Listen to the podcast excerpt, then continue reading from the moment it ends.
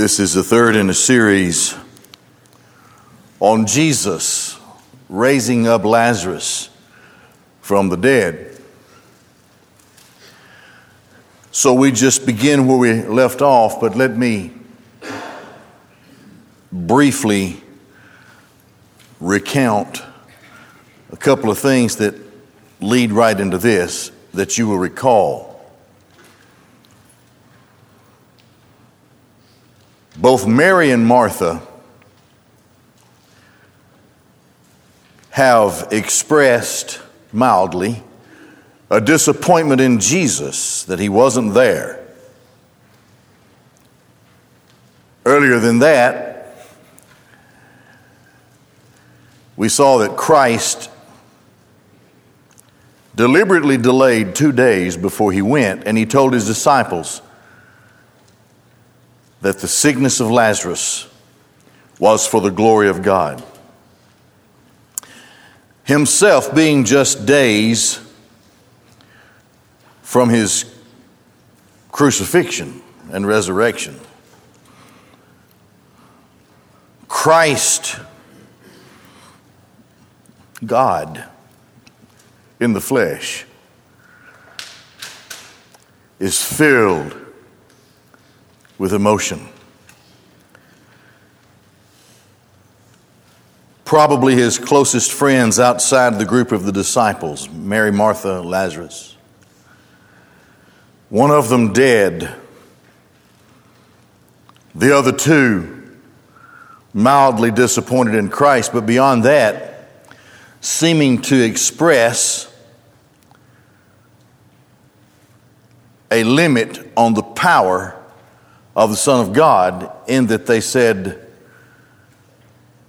if you'd only been here, but now he's dead. Christ said, I'm the resurrection and the life.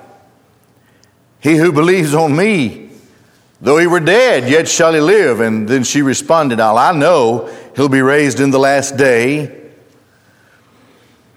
Still seeming to doubt. The deity of Christ, the power of God, here just days from his own crucifixion and death, burial, and then resurrection. The power of God is about to be on display unlike at any other time in his ministry. Last time we, we met the entombed Lazarus. I'm not going to go through that again, but he was he was in a decomposing mess. Four days. We talked about that. Jesus himself, overwhelmed with emotion, with, with an emotion that brought him to a kind of weeping that entailed at least three other emotions, three emotions wrapped into one. As that last section ended in verse, what is that, verse 38? In verse 37, John 11. Noticing how Christ was weeping, said, Look how he loved him. And then among their circle, they were saying, and this is the last sentence before we get to this because it sets what we're about to see here. They were saying, couldn't a man who restored sight to a blind man have kept this man from dying? All kinds of emotions here But it seems, and we'll see this more as we get into the language of the text, because we're going to see, we're going to see God maybe in a fashion we've never really thought about before. This is God in the flesh, Jesus Christ. At the beginning of John's gospel, in him was life and this life's the light of men.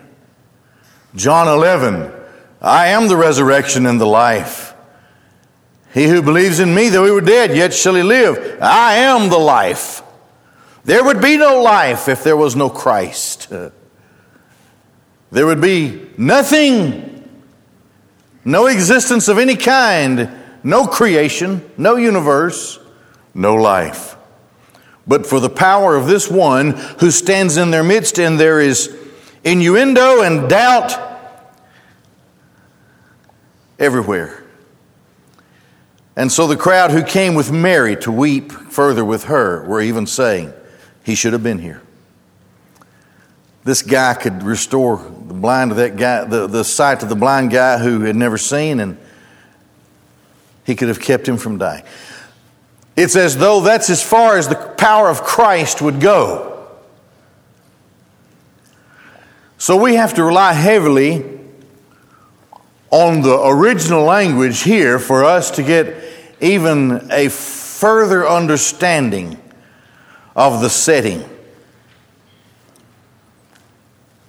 We're going to see in the language that the people are actually shunning Jesus. They're avoiding, just, just turning their backs. He comes around, they turn their backs on him. They're taking up from Mary and Martha that he just didn't come, he wasn't there. And Lazarus died. We'll see that in a slide or two here. They're mumbling and saying, well, he could have helped him, but he just wasn't here. As though this is the end of the power of God. As though death is greater than the one who is the life. So I want you to, I want you to take note here because this first sentence sets the tone for the rest of the story here in these slides that we're going to look at. Therefore, Jesus, okay, what's happening? We'll see in another slide too. They're turning their backs. They're, they're trying to avoid him. They're just, they're just ticked off at him. You know, they're just, uh, he's, you know, what good is he? The sisters themselves doubting his power, disappointed in him.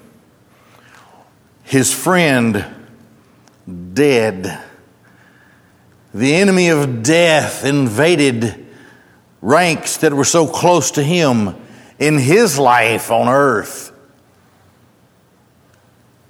Therefore, Jesus, again, being deeply moved in himself. Stay with me here. This is an important part of this scene. Being deeply moved, I have it highlighted in the Greek up there. Embrimomenos. Embrimomenos. Here's what it means.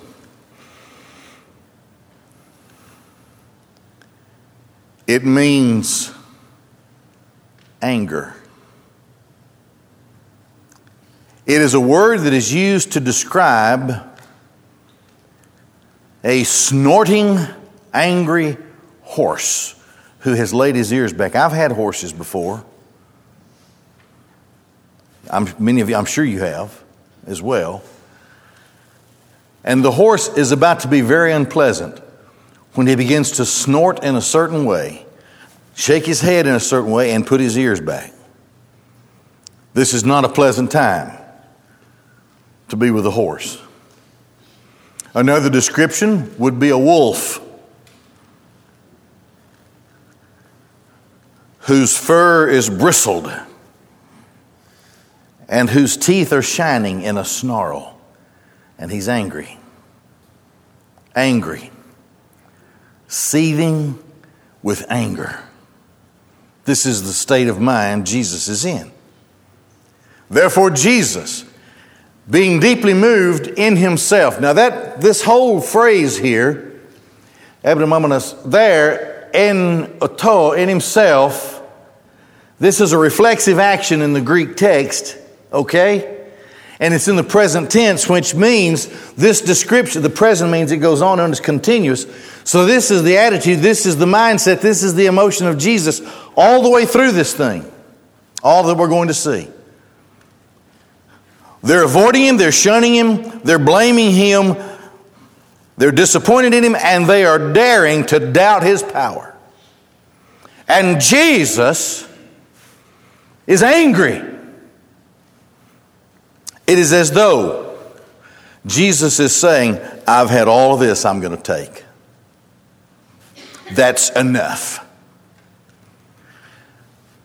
My guess is his eyebrows were furrowed, his mighty eyes were sharply focused. Perhaps his face a tinge of red with anger, his teeth gritting, and Jesus sets the tone, and in that comes to the tomb. Angry, angry at death, angry at the devil, angry because of the doubts of the sisters whom he loved, the sisters of Lazarus, angry because he has been rejected by the by the nation, by the leaders of Israel. They have seen the works of the Father come forth from his hand, thousands of them, tens of thousands. John even says at the end of the gospel, there's no way all the books in the world could contain what Jesus did. Power after power, demonstration after demonstration. This won't be the first person that he raised from the dead, but the other two were freshly dead. They had just died. This man is decomposing already. Cast out demons, create limbs where there were no limbs, to curse a tree and make it wither, to stop a storm and still the sea, to do all that he has done. Nothing had denied his power.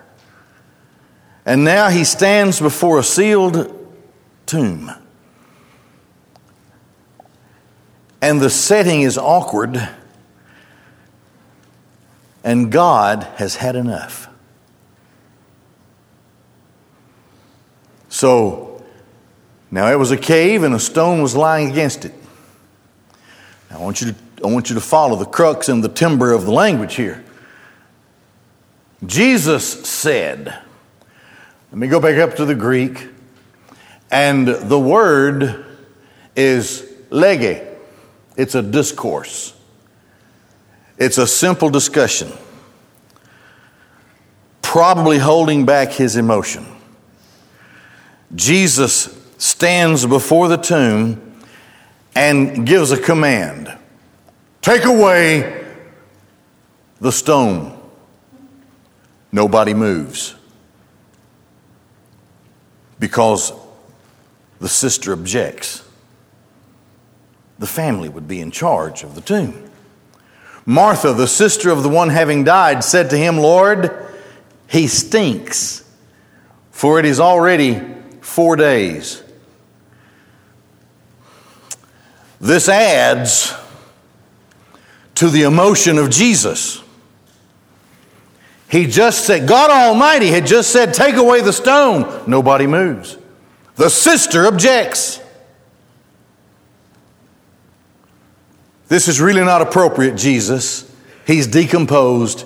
It's going to be horrible inside that little cave there.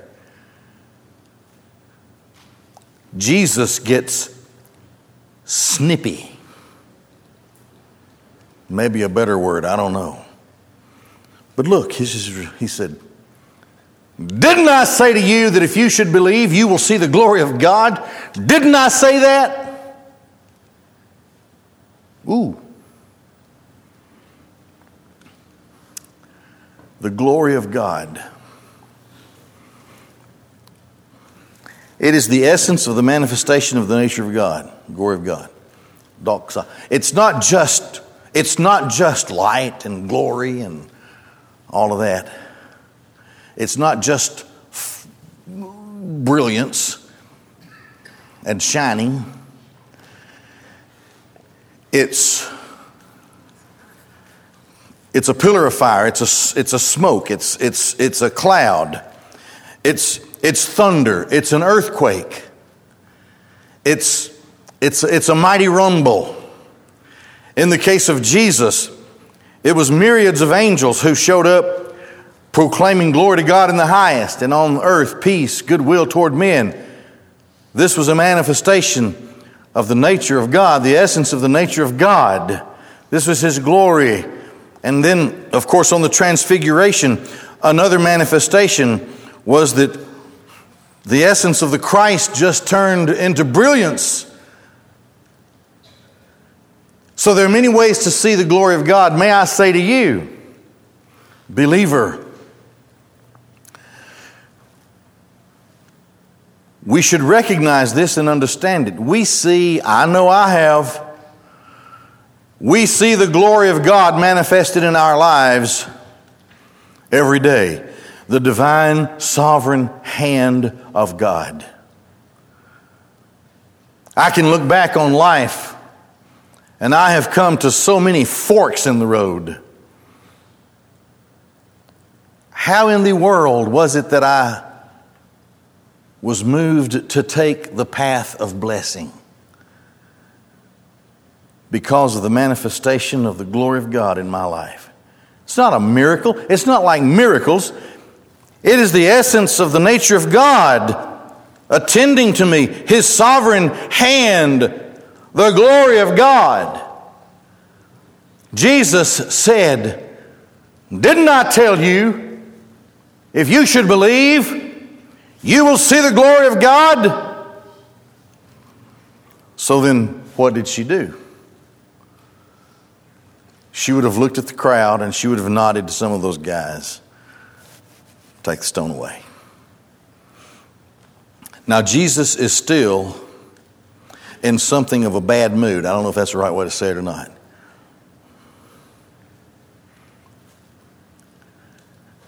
And you see the word said. I told you the other one was lege, it was a discourse. Jesus said, Take away the stuff. This is a different word for talking, for saying, for said. Apen. Apen. It is a powerful word to bid as though to bid a command. Now, this is the Son talking to the Father, and he doesn't make a request. He simply, in a very sharp and absolute tone, thanks the Father. But we're going, we're going to see on down here that the whole thing is in such a voice that it is said loud enough so that everybody hears it. You ever been in a meeting where some guy starts praying? And in his prayer, he scolds people and he, you know, he just does all kind of stuff in his prayer. You ever been to what I have? Oh man. Well, God the Son is not lege here, it is it is a different word. He is speaking with an authoritative word to the Father because the Father has already granted this to him. Therefore, he can say it like this, but it can come out as a command. Why? For those who are there. All right, let's look at this. Loud voice now, really irritated. Jesus says, Father, I thank you that you've heard me. I always knew that you hear me. But I said it because of the crowd standing around. Now, there's that word, standing around. Periestata. Periestata. Tota. Tota. Periestota. It means that they were kind of shuffling around, and when Jesus came close, they just turned away. They didn't want, they shunned him. That's what the word means.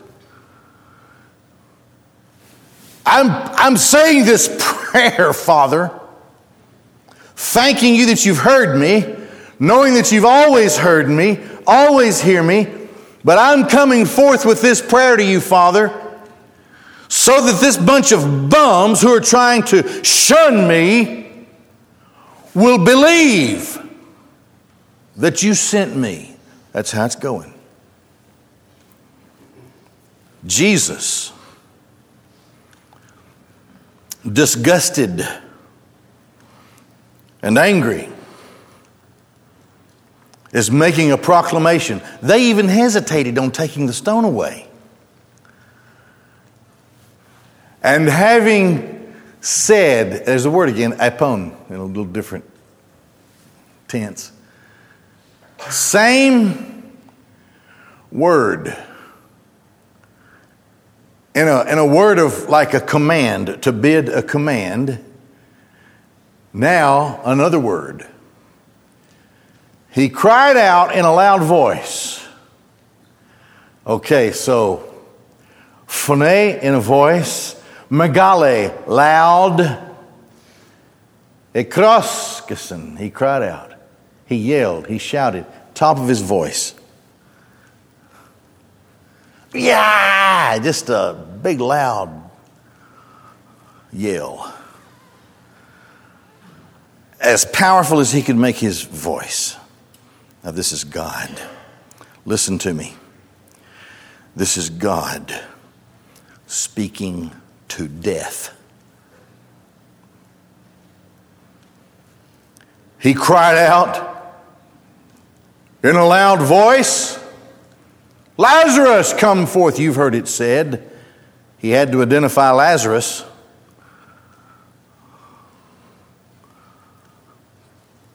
Because there wasn't enough food at the table for the rest of them.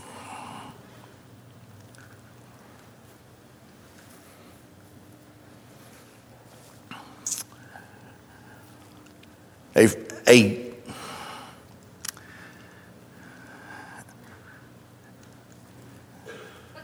God, angry with unbelief, angry with his own because he came to his own and they didn't receive him, angry because he knew that though they would proclaim him king at the beginning of the week, they would crucify him at the end of the week, angry that there was ever a fall. Angry that there was a serpent, angry that there was an old devil who lies Angry because it brought death upon all, even those who are the elect of God. Angry!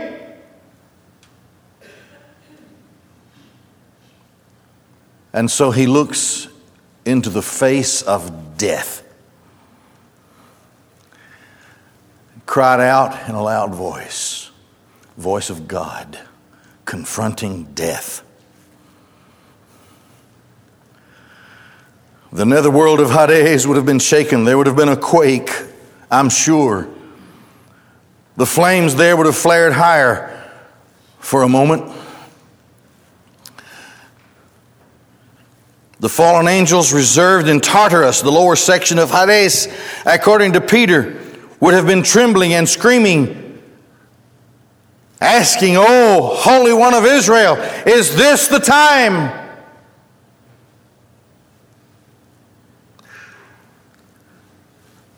A noise would shake the pillars and foundations of the netherworld of the unsaved dead. But the breath of God would have gone forth as a mighty strong wind. You know what life is according to the Bible? It's the breath of God. It's the Ruach in the Old Testament, it's the Pneuma in the New Testament. God breathed into man's nostrils the breath of life. He, Ruach, he spirited man, and man became a living soul. The Spirit, Solomon says, go back, goes back to God who gave it. There's a, there's a number to the breaths of life that I will take, and when I've breathed my last one, the Spirit, the breath that God had given me, goes back to God who gave it to me. And while there was fear and shaking and quaking in the netherworld of the unsaved dead, a mighty, glorious, beautiful wind of God blew through Paradisus, the paradise of God. There was one guy there, probably sitting with some old acquaintances, outfitted and robed in an intermediate state, who had been there four days. And it was his name.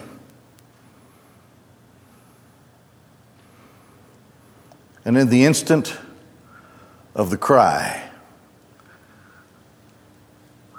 Lazarus would have disappeared from paradise. And in that instant, his spoiled body would be restored and healed. You see, this is a resurrection of restoration. It's not a resurrection of glorification. We will experience the resurrection of glorification at the resurrection of the just in a time yet to come. But this was a demonstration of the power of God. A decomposed body, a brain that had mostly turned to powder, a heart that had hardened and dried internal organs that had begun to decompose and consume themselves with the bacteria that was there and a stench that was natural to the decomposing. In the call of God, He healed him from his death.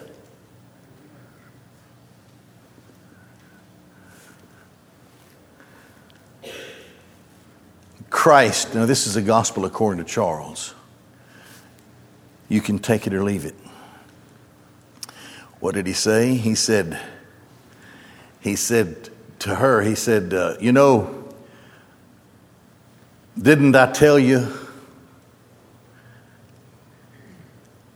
Did I not tell you if you believed, you would see the glory of God? God, the glory of God. Lazarus, come forth. Lazare, duro, exo.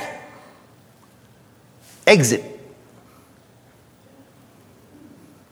Come out of that place. The one having been dead came forth, his feet and hands being bound with linen strips and his face wrapped up in a headcloth. Now, Jesus said to them, we're back to the original word, which is a calmer word. It's not epi, it's lege. So Jesus said, or lege atois Jesus. Jesus said lege, just said, this is a discourse. He's back to the word we used at first.